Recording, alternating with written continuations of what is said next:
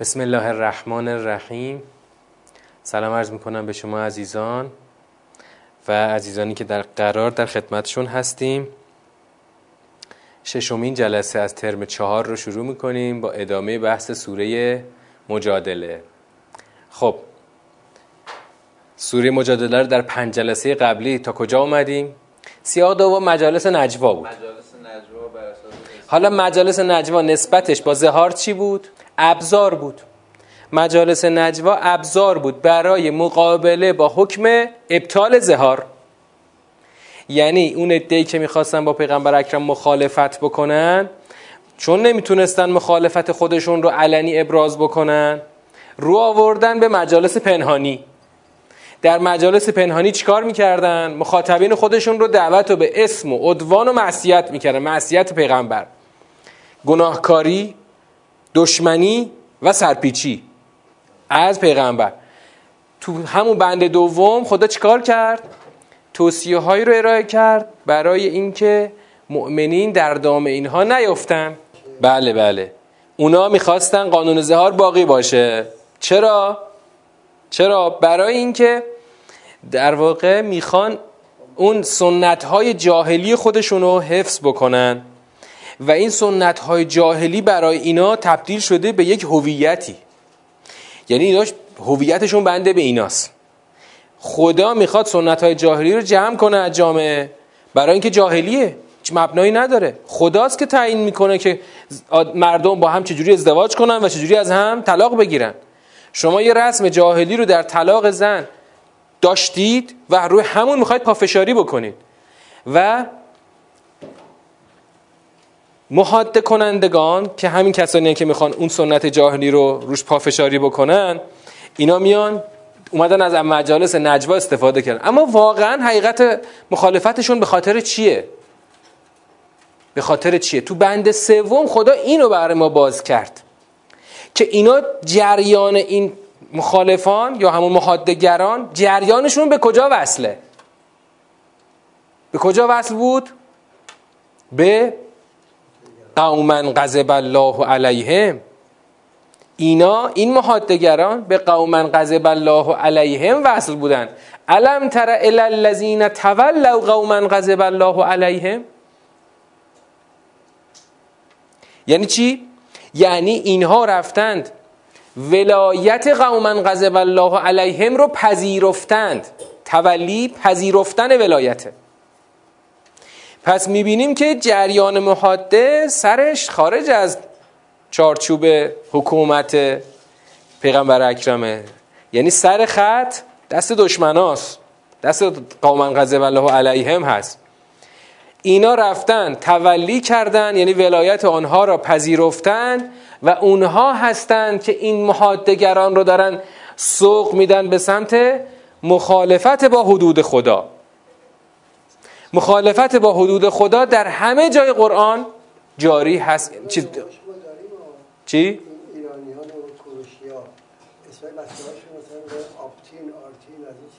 خب. ببین می‌خوام یه چیزی بگم. باید یک ربط روشنی داشته باشه. اگر ما می‌خوایم به جریان غیر دینی یا جریان مخالف می‌خوایم گیر بدیم باید به یک نقطه روشن بند کنیم. الان تو سوره مجادله به یک نقطه روشنی بنده. اونا می‌خوان سنت طلاق جاهلی رو روش پافشاری کنن. خدا می‌خواد طلاق شرعی رو جایگزین کنه. ببین یه قسمتی از مردم تابع فر... خب این طبیعی هم هست تابع فرهنگشونن خب شما همین تو ایران خودمون چند تا فرهنگ می‌بینید من همه جای ایران رفتم واقعا هر جاش فرهنگیه. نه فقط زبان ها تغییر می‌کنه حتی ممکنه تو یک زبان مردمی که حتی زبانشون هم واحد فرهنگ ها مختلف بشه. اون جایی که تفاوت ها فقط به یک تفاوت فرهنگی برمیگرده خدا اونجا گیر نمیده. خدا کجا گیر میده؟ اون جایی که پای احکامش پای حدود تلک حدود الله. تو اون بند اول دیدی خدا چطور تاکید می‌کنه؟ تلک حدود الله. اون جایی که پای حدود وسط باشه خدا خیلی با غیرت و تعصب برخورد می‌کنه. که همینه که گفتم. هر کی با این مخالفت کنه میفرستمش جهنم. پس پای حدود وقتی در میان هست خدا خیلی متعصبانه اون حدود الهی رو مطرح می‌کنه و پیغمبر موظف حدود الهی رو اجرا کنه. مهم اینه که آدما نسبتشون با حدود خدا چیه؟ سوره مجادله سوره در واقع محکم کردن حدود خدا در برابر حدود جاهلیه. اونا دارن محاده می‌کنن یعنی در برابر حدود خدا حد جاهلی رو روش پافشاری می‌کنن. پس تو سیاق سوم خدا اینا ربط داد به جریان قوم غضب الله علیه. این سیاق سوم اسمشو چی گذاشتیم تو جلسه قبل؟ اسمشو گذاشتیم؟ عنوانشو گذاشتیم جریان شناسی چرا؟ چون خدا در سیاق سوم داره رد اینا رو به شما نشون میده. سر خط به کجا وصله؟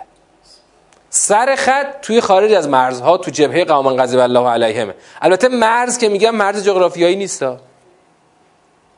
مرز شاید مرز جغرافیایی نباشه. شاید اینا داخل مدینه باشن قوم غضب الله علیهم. مهم اینه که در درون حاکمیت دینی نیستن. ببین محادگران درون حاکمیتن. چرا؟ چون رو آوردن به مجالس نجوا. اگه محادگران خارج از چارچوب حکومت دینی بودن نیاز نداشتن رو بیارن به مجالس نجوا که. چرا؟ چرا نیاز داشتن که رو بیارن به مجالس نجوا؟ مجالس پنهانی؟ برای اینکه اینا درون حاکمیت هستن. شما درون حاکمیت باشی از ابزارهای جنگ مستقیم که نمی‌تونی استفاده کنی. نمی‌تونی مثلا مستقیما اسلحه برداری به جنگی. ببین درست زمان اول انقلابم وقتی که منافقین از زمانی که اسلحه برداشتن رو در روی نظام وایسادن مجبور شدن کوچ کنن برن عراق. دیگه شما نمی‌تونید درون نظام باشی اسلحه هم به دست بگیری. پس وقتی طرف درون حاکمیت هست رو میاره به روش های درونی روش های زیرخاکی. مثلا بریم مجلس پنهانی را بندازیم اونجا بشینیم دور همدیگه برای پیغمبر برای مخالفت با پیغمبر نقشه کشیم همدیگه رو پشتیبانی بکنیم به دشمنی وابداریم. بعد موضوعمون معصیت رسول باشه. پس همین که اینا رو میارن به مجالس نجوا یعنی درون حاکمیته. ولی وقتی سر خط خدا می‌خواد نشون بده تو بند سوم می‌بینی سر خط خارج از حاکمیته. تو قوم غضب الله علیهم. منتها در گام سوم دیدیم در جلسه قبل که خدا آمد چیکار کرد؟ اولا یعنی در دو فاز مطرح کرد در دو لایه. یکی لایه خود محادگران که مرتبطن به قوم غضب الله علیهم. دوم لایه چی؟ مردم عادی که رفتن با محادگران چه جور رابطه‌ای برقرار کردن؟ رابطه این دفعه مودته. لایه اون لایه دشمنی تولیه اسمش. اینجا اسمش هست مودت. که اینجا خدا نگاه کنید. گفت چی؟ تو قسمت فراز چهارم. لا تجد قوما یؤمنون بالله والیوم الاخر یوادون من حاد الله. مودت با حاد من حاد الله. من حاد الله خودشون لایه میانی بودن ها. دیدین که در اون حاکمیت. این مردم عادی کف خیابون اینا رفتن چیکار کردن؟ مودت دارن با من حاد الله. اینا هم همین مردم عادی هن. اینا خودشون سرخط نیستن. اینا نه لیدر سیاسی هن نه هیچی نیستن. اینا فقط کفن. اینا همونایی که فقط هی دارن گوش میدن به حرفای اونا. اینا همونان که میرن تو مجالس نجوا شرکت می‌کنن میگن خب بفرمایید چیکار کنیم الان؟ اینا گوش دهندن. اینا خودشون سرخط نیستن. اما اینا جرمشون مودته مودت هم گفتیم یعنی چی؟ رابطه دوستانه مؤثر. یعنی مثلا وقتی می‌خواد تو دلش تایید بکنه این منحاد الله رو تایید می‌کنه. خودش نمیاد جار بزنه. آقا حد یعنی چیزه؟ ها رو کی حق داره باطل کنه؟ من حد الله اینا میان علم بلند می‌کنن که ما می‌خوایم زهار کنیم همچنان. ما نمی‌خوایم به زهار از زهار دست برداریم. اما این مود ما یعنی کسانی که مودت دارن اینا خودشون ای بسا هیچ حرفی نزنن. مردم عادی دیگه. اما وقتی می‌خواد بره پای صندوق رأی بده میره به من الله رأی میده. این ممکنه که شما اصلا هیچ بروز و کنش سیاسی ازش نبینی. برای همین خدا با اینا کار داره. خدا با اینا گفت که هر کیتون هستن باباتونن برادرتونن بچه هاتونن خویش و قومتونن هر کیتون هستن. یعنی هر رابطه خویش و قومی با شما دارن مهم نیست. شما نباید با اینا مودت داشته باشید. مودت یعنی همین رابطه دوستانه موثر. مثلا من یعنی رابطه من به تقویت او منجر بشه. تقویت چجوریه؟ امروز میشه رای دادن. امروز میشه like کردن صفحات اینا. امروز میشه مثلا follower درست کردن برای فلان طرفی که فلان آدمی که حرف مفت داره می‌زنه. امروز مصداقش این میشه. یعنی پشتیبانی پشتیبانی بدون اینکه حتی کلامی طرف گفته باشه. من میرم هر چی مثلا میرم پستا اینو بازنش میدم. میرم پای پستاش یه دونه قلب میچسبونم که این خوش خوشحال بشه که اینقدر آدم رفتن حرف مفت اینو مثلا تایید کردن. میرم پای صندوق به این آدم رأی میدم. بعد میگی رو در رو بخوای باش صحبت کنی؟ میگه نه من خودم خیلی خوشم نمیاد از اینا. خب چرا رفتی به اینا رأی دادی؟ برای اینکه مودت رو داره. الا لا تجد قوما یؤمنون بالله. آقا میگه اگه به خدا و روز دیگر ایمان داری نباید مودت من حد الله رو داشته باشی. هرچند پدرت باشه برادرت باشه پسرت باشه و هر کی می‌خواد باشه عشیره تو باشه. بعد اینها رو که مودت نمیورزند رو خدا اسمشون رو گذاشت چی؟ حزب الله. اینا حزب الله هن. اولئک حزب الله الا ان حزب الله هم المفلحون. پس ببین اون جلسه هم گفتیم تعریف حزب الشیطان و حزب الله در قرآن چیه؟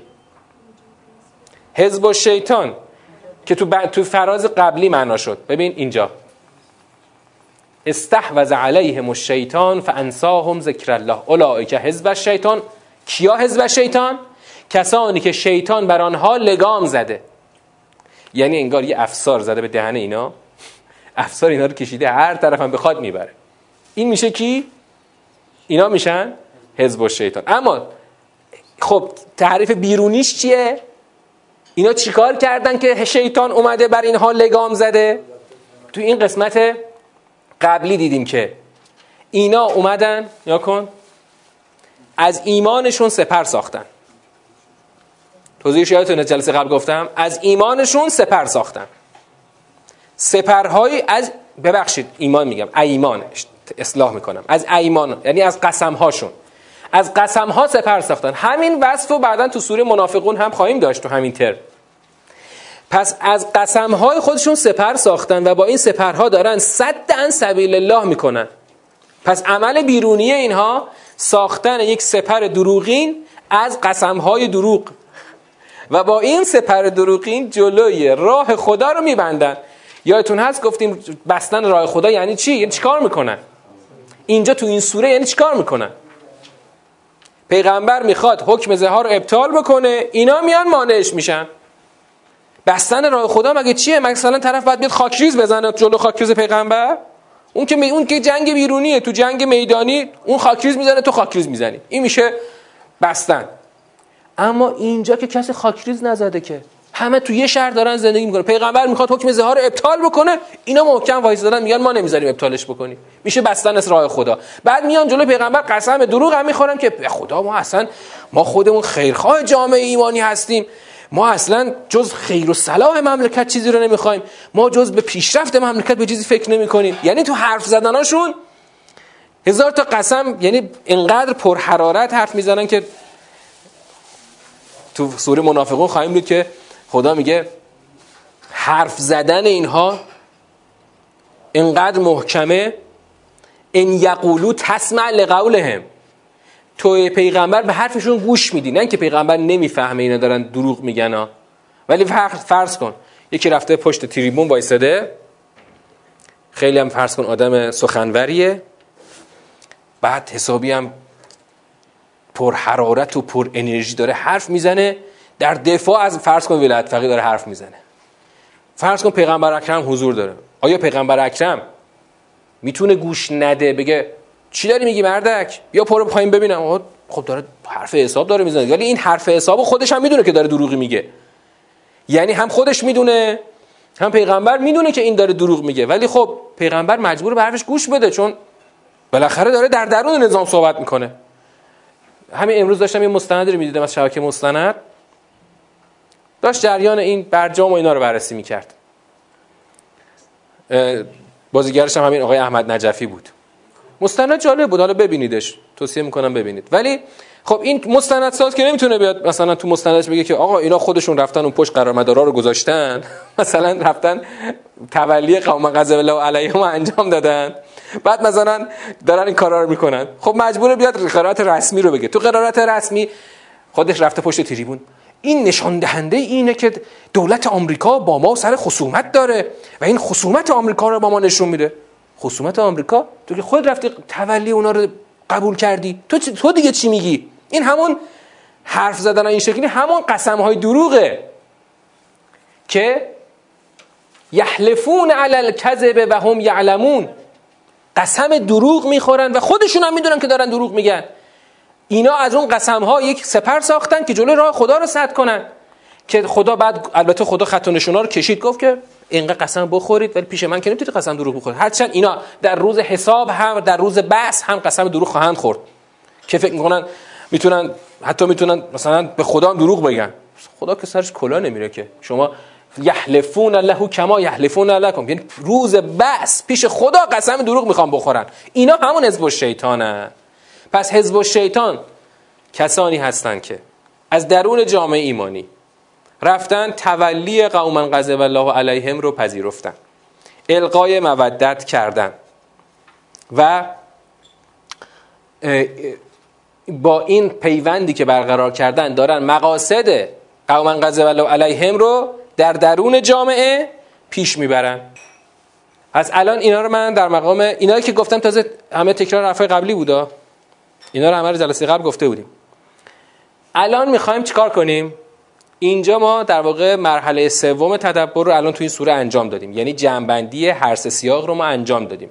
تقریبا هر کدوم از سیاق هامون یه جلسه طول کشید. دو جلسه اول به مرور محتوای اصلی گذشت و سه جلسه بعدش ما هر یک از بندها رو جمع زدیم. الان می‌خوایم بیایم مرحله چهارم. مرحله چهارم مرحله چیه؟ جنبندی کلش. کل سوره رو می‌خوایم جنبندی کنیم. خب جنبندیمون تقریبا حرفای جنبندی سو... کل سوره رو هم گفتیم. اما می‌خوایم الان به صورت شسته رفته تر این رو بگیم. من این نمودار رو هرچند که نمودار تو یک نما جا نمیشه. حالا من طی می‌کنم. ببینید تو بند اول همون موضوع زهار بود و ابطال رسم جاهلی زهار و احکامی که برای ابطالش خدا تشریع کرد. و اون بند جمله مهمی که در آیه آخرش بود که چی بود؟ تلکه حدود الله. نخ تسبیح سوره. تلک حدود الله. همین حدود خدا نخ تسبیح که تا پایان سوره ما اینو داشتیم. پس در بند اول اومد خدا زهار رو ابطال کرد. و کفاره هم براش مشخص کرد که هر کس دیگه از این به بعد این کارو بکنه این کفارشه کفاره به گردنش به صورتی که خدا تشریع کرده کاملا ترتیبی هم هست اینجا. برخلاف کفاره روزه که انتخابی هست اینجا کفاره ترتیبیه. خدا تشریع کرد و محکم یه میخی رو کوبون که این این حدود خداست. در واقع هر کس با حدود خدا در بیفته با خود خدا طرفه. امروز اتفاقا داشتم سوره نسا رو نگاه می‌کردم.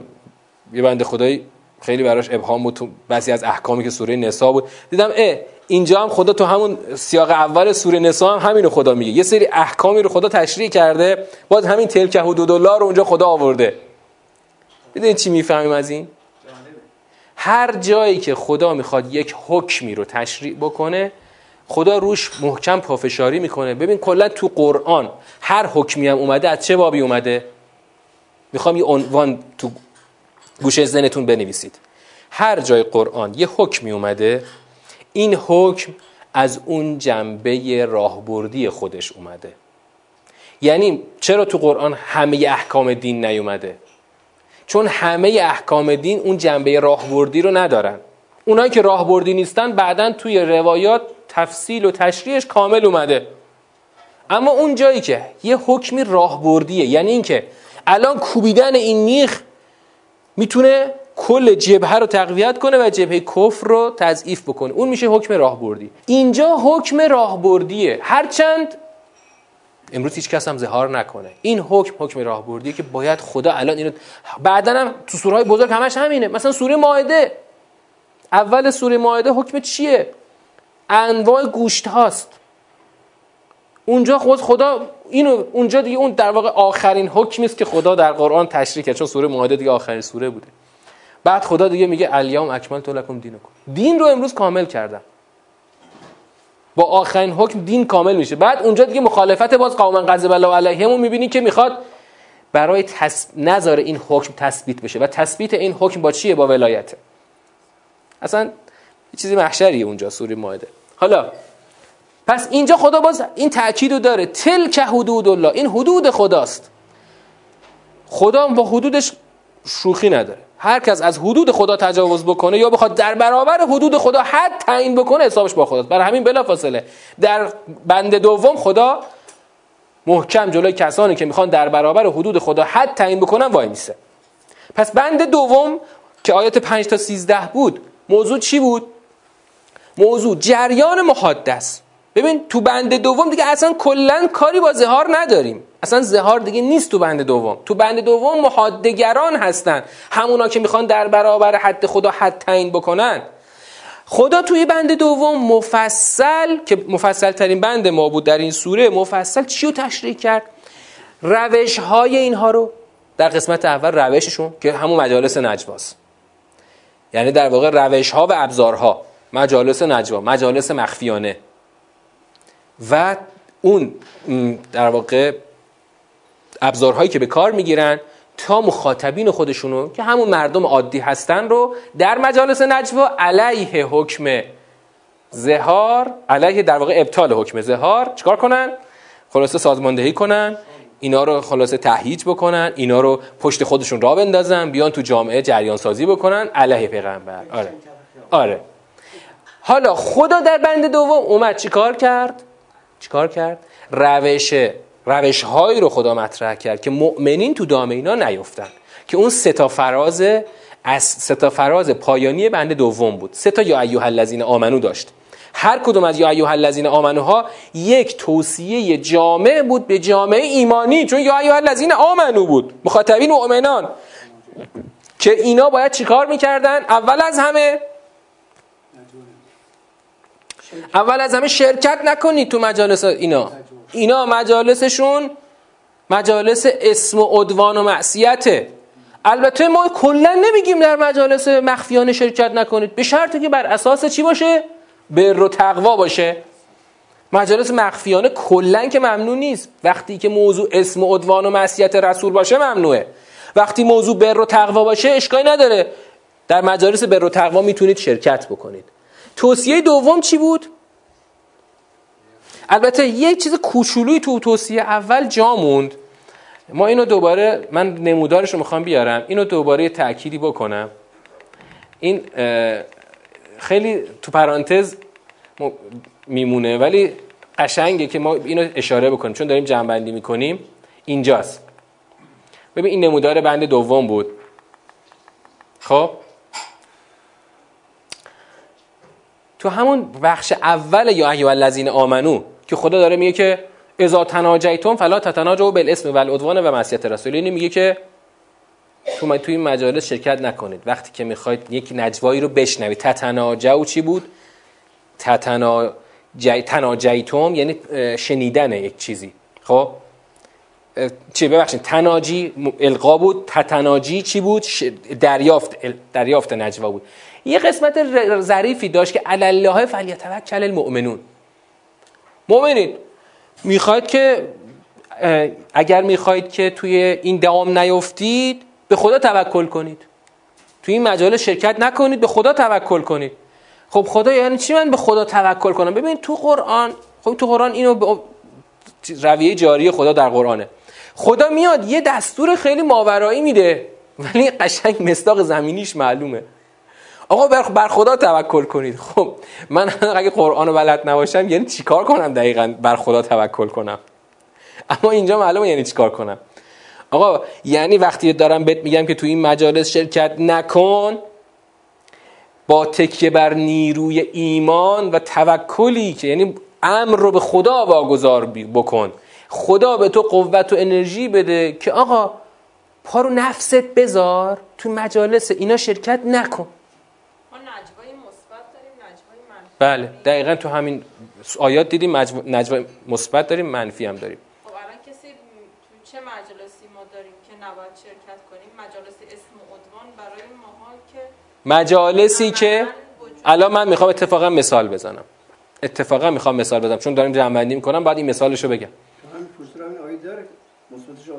بله. حالا اون بعد منفیش رو می‌خوام بگم. آقا الان که اصلا کسی زهار نمی‌کنه که کسی بیاد محاده بکنه که مجالسی بر اساس اسم عنوان اصلا خود رسول اکرم که در حیات ظاهری دنیایی نیستن که کسی بخواد بر اساس معصیت رسول بره دور هم بشینه. اما زهار نیست. موضوعات جایگزین زهار هست. پیغمبر اکرم نیست. حکومت دینی و ولی فقیه که همون شعن رو داره که هست. مخصوصا یعنی ببین ما الان ببین اینطوری بگم. ما بعد از 15 قرن از صدر اسلام ما اولین امتی هستیم که می‌تونیم این آیات رو با معنای واقعیش بخونیم و بفهمیم. چون در این 15 قرن که حکومت نبوده که. بعد از حکومت پیغمبر اکرم اون حکومت کوتاه حضرت علی و خیلی کوتاه امام حسن کلا حکومتی نبوده که هستن. الان بعد 15 قرن ما می‌تونیم در این فضا به طور واقعی بگیم آ یعنی همین الان یعنی کسی بیاد مجلس مخفیانه تشکیل بده موضوع جلسه گناهکاری؟ حالا اقتصادی رو میشه باید یه چیز پیوند روشنی داشته باشه. ببین گناهکاری سرپیچی از حکم حکومت که الان بالاخره حکم حکومتی که مستقیم از چیزها حکم حکومتی که می‌رسه به ولی فقیه نه هر حکم حکومت. مثلا آقا حکومت فرض کن برای فرض کن یه موضوع همین اقتصادی فرض کن یه حکمی صادر کرده. این الان موضوع نظر نیست. برای یعنی چی؟ یعنی اصلا ملاک رو بگیریم. اصلا ما در قرآن وقتی نگاه جامعه داشته باشیم چی دستمون میاد؟ ملاک و منات. ملاک و منات. الان ملاک و منات در اینجا چیه؟ اینکه حکومت از باب حکم خدا می‌خواد یک چیزی رو در جامعه نهادینه بکنه. شما بر با تکیه بر یک رسم جاهلی بخواد جلوی اون بیستی. مثال بزنیم.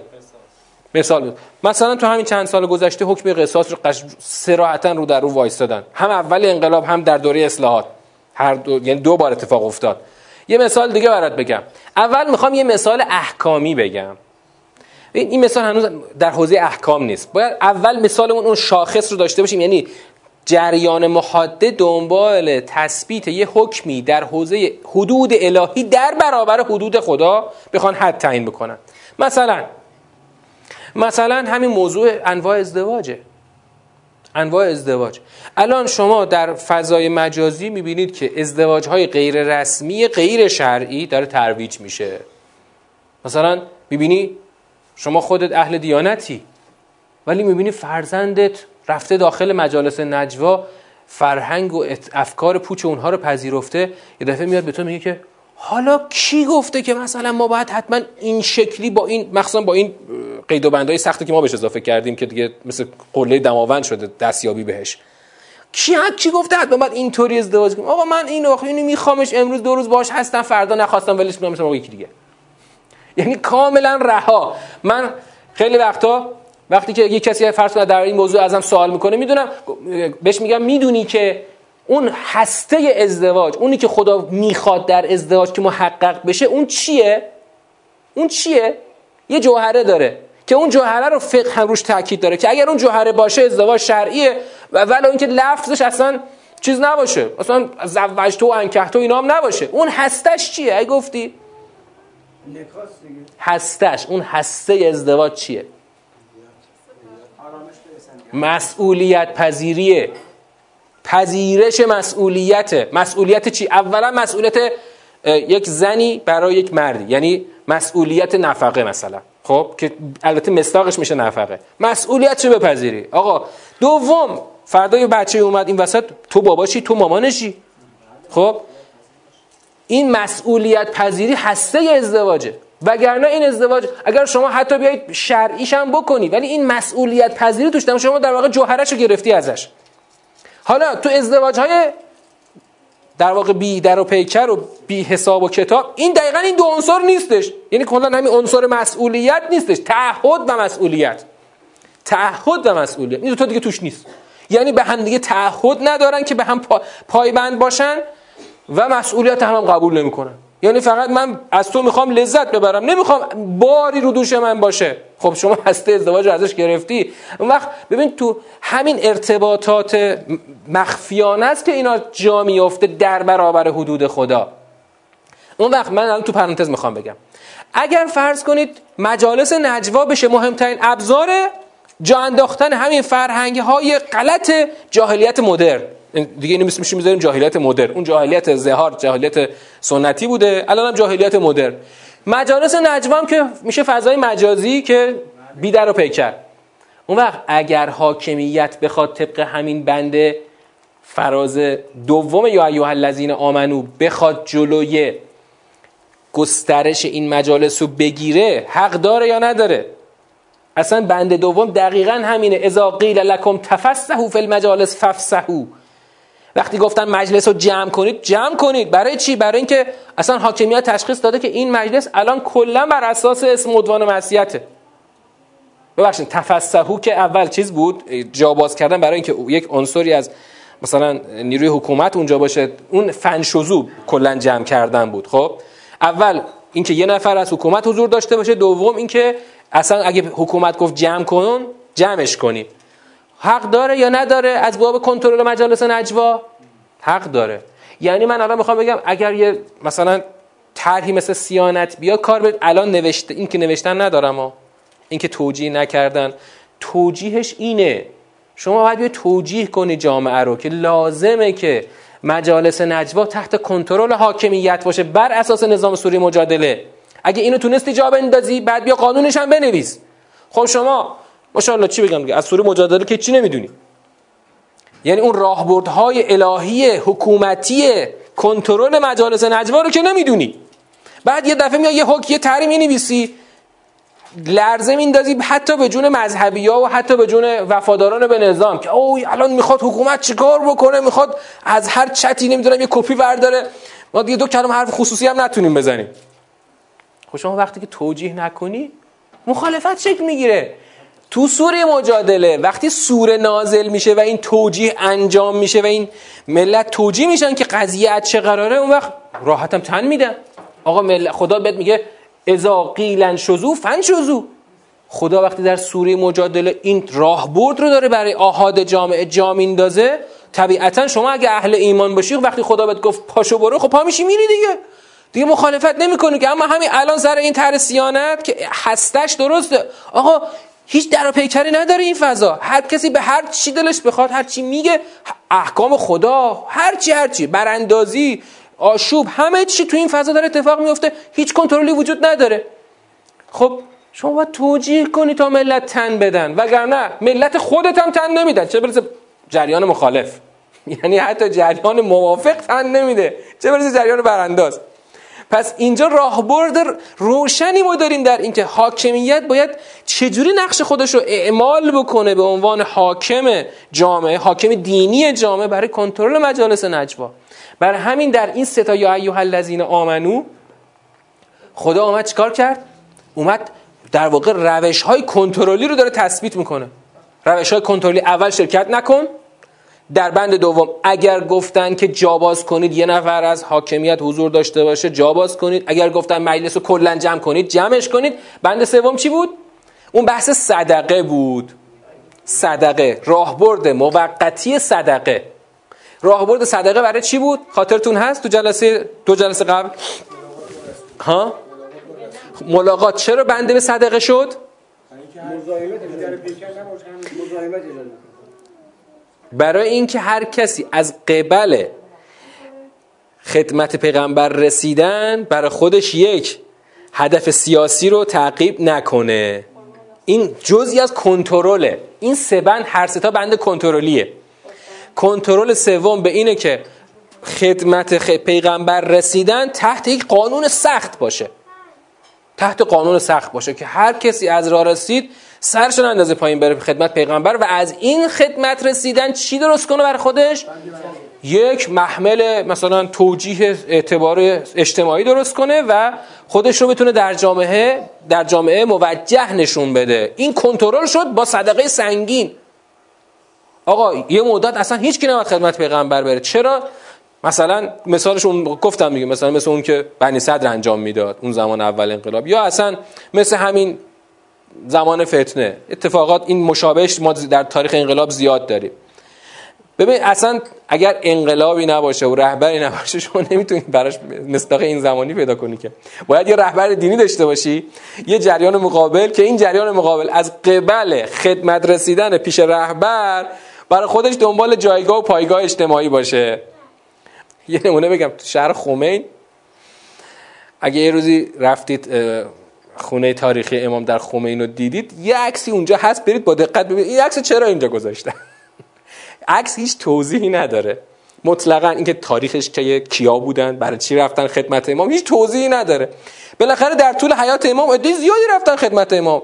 آقا شغله بخوای آمار بگیری مسئولی نبوده که اون زمان خدمت امام نرفته باشه. پس چرا این یه دونه عکس اینجا همیشه هست؟ از بقیه نیست. این یکی هست. مثلا اون آقای بهزاد و دو سه نفر دیگه کنار تو... کنار امام تو عکس هستن. خب فقط شما رفتین خدمت امام اون زمان. الان بعد 40 سال اون عکس اونجا قاب کردین گذاشتین رو تاخچه که چی؟ که همون بحث اینه. ما بودیم ما آره ما بودیم. ما همون زمان اول از اون اول انقلاب خدمت یا اون عکس معروفی که بعدا چند سال پیش در اومد. این همین حسن روحانی تو پاریس تو نوفل شاتو پشت سر امام نماز نشسته تو صف نماز هست. اینا چیه؟ ما مثلا خود بنی وقتی که پرواز امام اومد. البته نمی‌دونم تو خود پرواز بود یا رو بعد از رفت اون بالا بالاخره تو بالای پله با امام یه عکس گرفت. از همین عکس می‌دونید رأیش رو جمع کرد؟ همین یه عکس. یه همین یه عکس رأی بنی رو تضمین کرد. ای بابا خب کنار امام وایساده حالا مردم چه می‌دونن؟ این چرا اصلا کنار امام وایساده حرف کاملا درستیه. خب اولا که گفتیم این راهبرد موقت برای یعنی یک سومین عامل کنترلی حکومت در جهت جمع کردن مجالس نجوایی که بر اساس معصیت داره شکل می‌گیره. اما کلا راهبرد حکومت دینی برای ارتباط با مردم چیه؟ خب تو خیلی سوره ها خدا این رو مطرح کرده. یه, چی... یه اون جنبه اصلیش که خیلی خدا روش تاکید می‌کنه بحث چیه؟ بحث مشاوره است. که تو سوره شورا اومده. این بحث مشاوره چرا خیلی مهمه؟ من الان نمی‌خوام خیلی مبنایی واردش بشم چون وقت نداریم. کلا حاکم دینی چه خود پیغمبر اکرم چه چه در عصر ما. فرق حاکم دینی با حاکم دنیایی یک دیکتاتور با همین حاکم هایی که تو دنیا داری فرقش چیه؟ فرقش اینه که در حکومت دینی تمام یعنی حکومت برایند تمام نیروهای درون نظامه. اگر یعنی حکومت اول میاد یه چارچوب تعریف می‌کنه میشه قانون اساسی. خب البته اینجا قانون اساسی قرآنه. یه چارچوب تعریف می‌کنه. هر کسی تو این چارچوب قرار بگیره میشه جزئی از حاکمیت. و اراده های اینها در کل حاکمیت دخیل هست. تو حکومت دینی به این دخیل بودن اعتبار هم داده شده. برای همین در طول تاریخ انقلاب شما می‌بینی که هیچ وقت حاکمیت نیومده جریانی رو حذف بکنه. پس راهبرد اصل. اما یه جایی که باید یه تفاوتای بین نظام ما با قرآن هست اینه که ما در واقع حد حاکمیت رو برای این تمام این ارکان درون نظام حد مشخصی هنوز تعیین نکردیم. یعنی یه جورایی حد پیشروی زیاد اونها حد حاکم اصلی رو تنگ کرده. ما اسمش تو قرآن می‌ذاریم تو سوره حجرات خواهیم داشت اینو. اسمش می‌ذاریم حاکمیت موازی. تو سوره حجرات خدا برای اینکه حاکمیت موازی شکل نگیره یعنی همین جریان مثلا همین محاده. اینا تلاش خواهند کرد که بیان یک جایی در حاکمیت برای خودشون دست پا کنن. حاکمیت موازی را بندازن. سوره حجرات راهبرد کنترل حاکمیت موازیه. منتها ما الان هنوز حاکمیت موازی رو خیلی کنترل نکردیم. یعنی حاکمیت موازی به قوت ما در الان در درون حاکمیت داریم. من اسمش رو می‌ذارم به تسامح می‌تونیم اسمش رو بذاریم جریان جمهوریت جریان اسلامیت. جریان جمهوریت همیشه با تکیه بر جمهوریت خودش جلوی اسلامیت نظام وای میسته. مثلا اون زمان که بنی سعد می‌گفت من رأی دارم. بعد من این جلوتر حتی احمدی این حرف زد. من رأی دارم. این آقا همین یارو هم که بود که اینم حرف همین حرفو می‌زد. من رأی دارم. اما امام همیشه یه قیدی می‌زد. میگه آقا رأی شما مقید به تنفیذ واقعی ولی باید باشه. متاسفانه تنفیذ در حاکمیت ما الان یه تنفیذ یه مقداری چی شده؟ سوری شده دیگه. آره فرمایشی. یعنی الان رئیس جمهور می‌تونه رسما وایسه. می‌تونه وایسه. بگه آقا من می‌خوام برم مثلا برجام امضا کنم. اون زمان اول انقلاب به اون شکلش. اینا به خاطر اینه که ما راهبردهای قرآن خیلی خوب نمی‌دونیم. وگرنه جریان مقابل هیچ وقت نمیگیم حذفش کنیم که. اصلا چرا تو بند دوم این سوره خدا این همه دستور هی میده این کار کن این کار برای اینکه نمی‌خواد خدا اصلا خدا سیستمش این نیست که بگه از امروز همتون قلقه می‌کنم می‌ذارم تو دریا. این اصلا راهبرد این نیست که.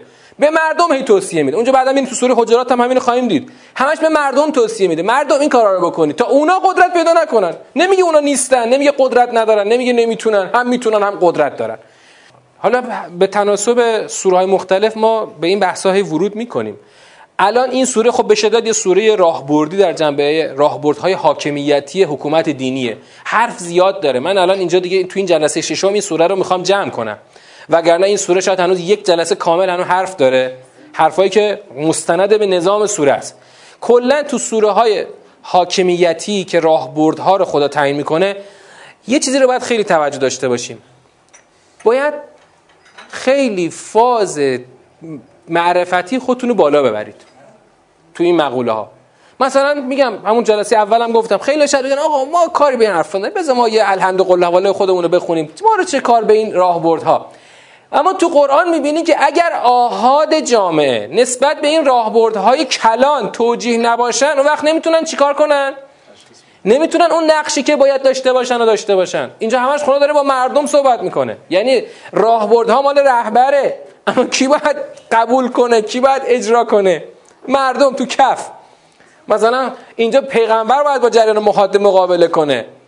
خدا خودش برای جریان محاده داره شاخشونه می‌کشه. ولی مردم باید شرکت نکنن تا مجلس اینو از رونق بیفته. آقا همین الان تو حکومت ما.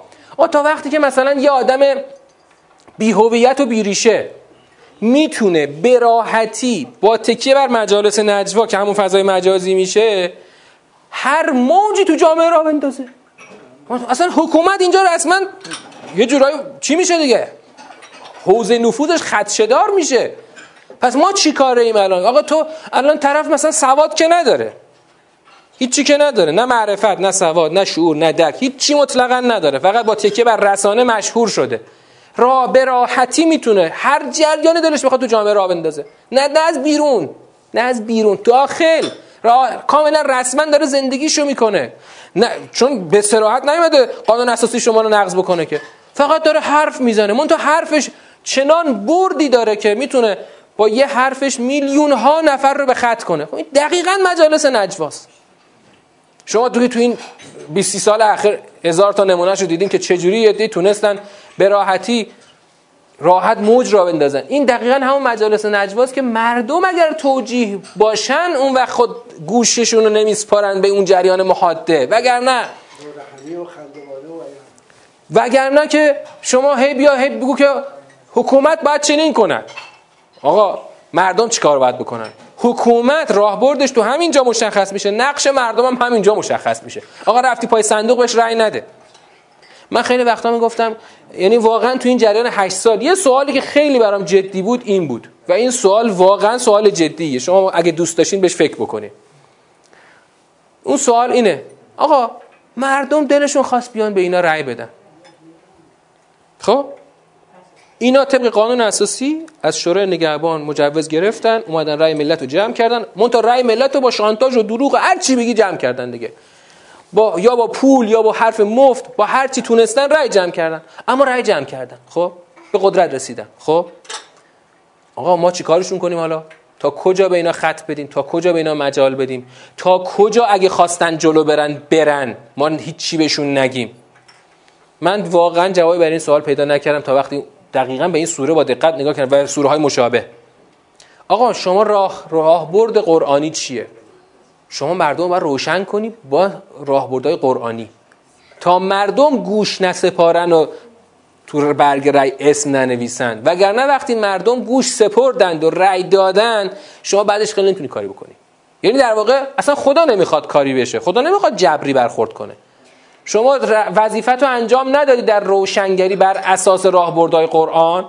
مردم از راهبردهای قرآن حداقل همین مؤمنین. هیچی نمی‌دونن. بعد توقع داریم مثلا برن پای صندوق چیکار کنن مثلا؟ مثلا ما مردم میگیم مردم بصیرت داشته باشین. خب دقیقا یعنی چیکار کنیم مثلا؟ مثلا این پسرمون رفتی اونجا کاندید شده. این مدیر مدرسه مونه رفته اونجا کاندید شده. منم خب می‌شناسم می‌خوام بهش رای بدم. بعد یه دفعه می‌بینی که خدا میگه که بابا ابنا اخوان نمی‌دونم آبا هر کی تو اون بود عشیرتون هر کی بود بهش رای نده. مودتشو نداشته باش. خب شما اینو مردم بگی. همین مردم کف که قراره یه نفر برن پای صندوق اینا باید بدونن که به کی رای بدن یا ندن. و بر چه اساسی؟ اساسش اینه. آقا اساسش اینه که باید تشریح کنه که یه عده حزب الله هن یه عده حزب الشیطانن یه حزب الشیطان رفتن با قومن غضب الله علیهم ریختن رو هم. رابطه برقرار کردن. تو نباید مودت اونا رو داشته باشی.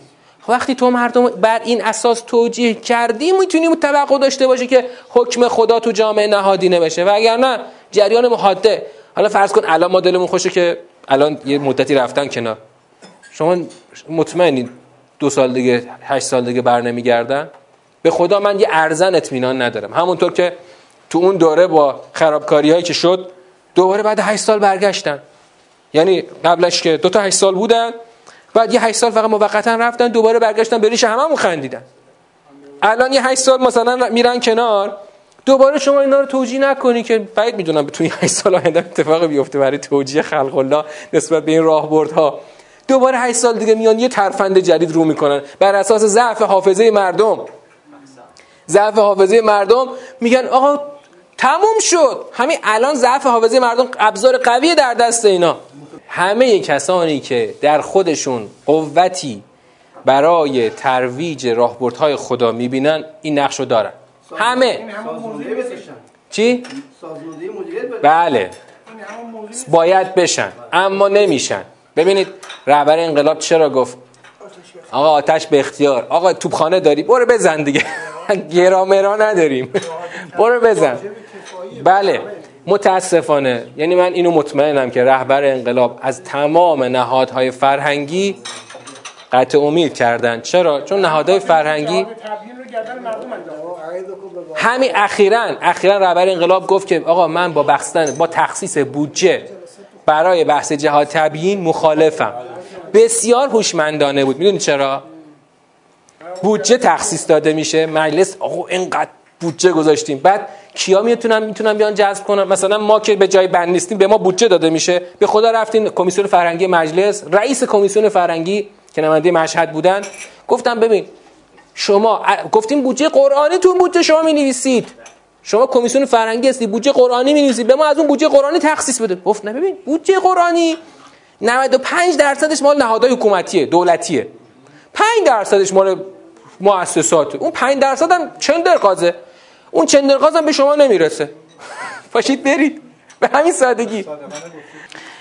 خلاصه تو این میدان این تبیین تبیین باید قرآنی باشه تا ملت توجیه بشن. من چرا نباید برم مودت جریان محاده جریان محادگران رو داشته باشم؟ چرا؟ چون اونا بندن به قوم غضب الله علیه. شما این راهبرد تبیین نکنی. ببین اولا که یه نکته جالب اینه که خط کشی ها اینجا خیلی روشنه. خط. قوما غضب الله علیه این ور محادگر. یه ده مودت. خط مشخصه. خط کشی هم مشخصه. شما قرآن نداشته باش. خب؟ چی داری؟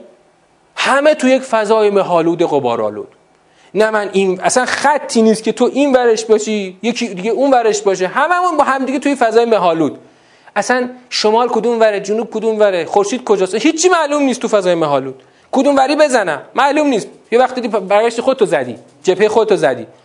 وقتی قرآن میاد وسط خط کشی ها مشخص میشه. آقا قوم غضب الله علیهم اون ور خطن. قشنگ بیرون دایره حکومتن. محادگران درون حکومتن. مود مودت گران بگم اون کسانی که مودت دارن اینا مردم عادی کفن که رفتن با محادگران یک پیوند مؤثر رابطه دوستی مؤثر برقرار کردن خب اینجا تعاریف کاملا مشخص. حزب الله کیه؟ مشخصه. حزب شیطان کیه؟ مشخصه. الان تو جامعه ما حزب الله کیه؟ مثلا هر کی که یه جوری مدافع نظامه شده حزب الله نه گذشت دیگه. دوره ریش گذشت. دوره ریش همون دهه 70 بود. دیگه از دهه 80 به این وقت خیلی ریش ملاک نیست. الان اون وریا خیلی ریش دارن این وریا خیلی ریش ندارن. پیشونی. مثلا این امید دانا که میگه من اصلا دیگه الان مسلمون نیستم همهش میگن بسیجی کراواتی. خب. میگن بسیجی کراواتی بعد این ور این ور خط می‌بینی که طرف اسم خودشو گذاشته همش میگه ما اصولگراها. تاکید می‌کنه. هر وقت متن می‌نویسه می‌نویسه ما اصولگراها. بعد سر تا پاش نگاه می‌کنید چیزی که توش وجود نداره اصولگراییه. اینه که خط الان وجود نداره. اما الان جا حزب الله رو تعریف کردیم حزب شیطان رو تعریف کردیم. با این تعریف حزب شیطان حزب الله کاملا مشخصه. هر گونه خط و ربط. به جریان برانداز خارج از کشور. میشه حزب شیطان هر کسی که با اینا هر گونه رابطه دوستانه مؤثر داشته باشه تو خط حزب شیطان قرار می‌گیره. ببین خدا شوخی نداره. تو این بند آخر حزب شیطان هر کسی که حتی کف جامعه باشه هر گونه رابطه دوستی موثر با اون محادگران که با خودشون حزب شیطان هستن برقرار کنه خودش جزء حزب شیطان میشه. به همین سراحت به همین وضوح. حالا شما با این خطکش می‌تونی خیلی راحت البته لازم نیست. این برای این نیست که تو سوره منافقون هم اینو خواهیم گفت. این برای این نیست که ما بگیم که آقا این حزب شیطان است این حزب الله است. تو تو وظیفه نداری یا اصلا تو حق نداری برچسب بزنی این حزب و شیطان است. این یکی ها حزب این که نه. هر کسی خودش باید خودشو بسنجه. خودش بله. چون تو سوره منافقون هم با همین من تکرار خواهم کرد که ملاک های نفاق و ملاک های دشمنی این برای پیامبر اکرمه و برای خودت که خودت رو بسنجی. نه اینکه یه عده بر خودشون عنوان درست کنن ما حزب اللهیم ما اصولگراییم. یه عده دیگه هم بر خودشون حزب درست کنن. ما اصلا اصول چیز هستیم اصلاح طلبی ما اصلا چی هستیم؟ بعد یه دیگه بر اساس همین صفبندی های دروغ بیان میگن ما اعتدالی هستیم. نه اعتدالش اعتداله نه اصولگرایش اصولگراییه نه اون اصلاح طلبیش واقعا اصلاح طلبی بود. اینه که خطکشی ها بر اساس قرآن کلا جابجا می شود اگر در جامعه نهادینه شود. منتها تا وقتی که سوره مجادله رو فقط قرار بخونیم فقط که ثوابش رو ببریم ما در این کوچه ها هنو اندرخم یک کوچه ایم. این سوره مجادله رو ما همینجا تمام می‌کنیم. خب ما از جلسه بعدی این ترم یعنی دوشنبه وارد سوره 8 خواهیم شد. که خود سوره 8 بازم حدود 6 7 جلسه باش کار داریم. کلا تو این ترم ما هفت سوره داریم. هر سوره اقلا 6 7 جلسه سوره ها مفصله و بحث بحث داره مخصوصا که حکومتی هم هستن. راهبردی هستن. ممنون که توجه کردید و السلام علیکم و رحمت الله و برکاته.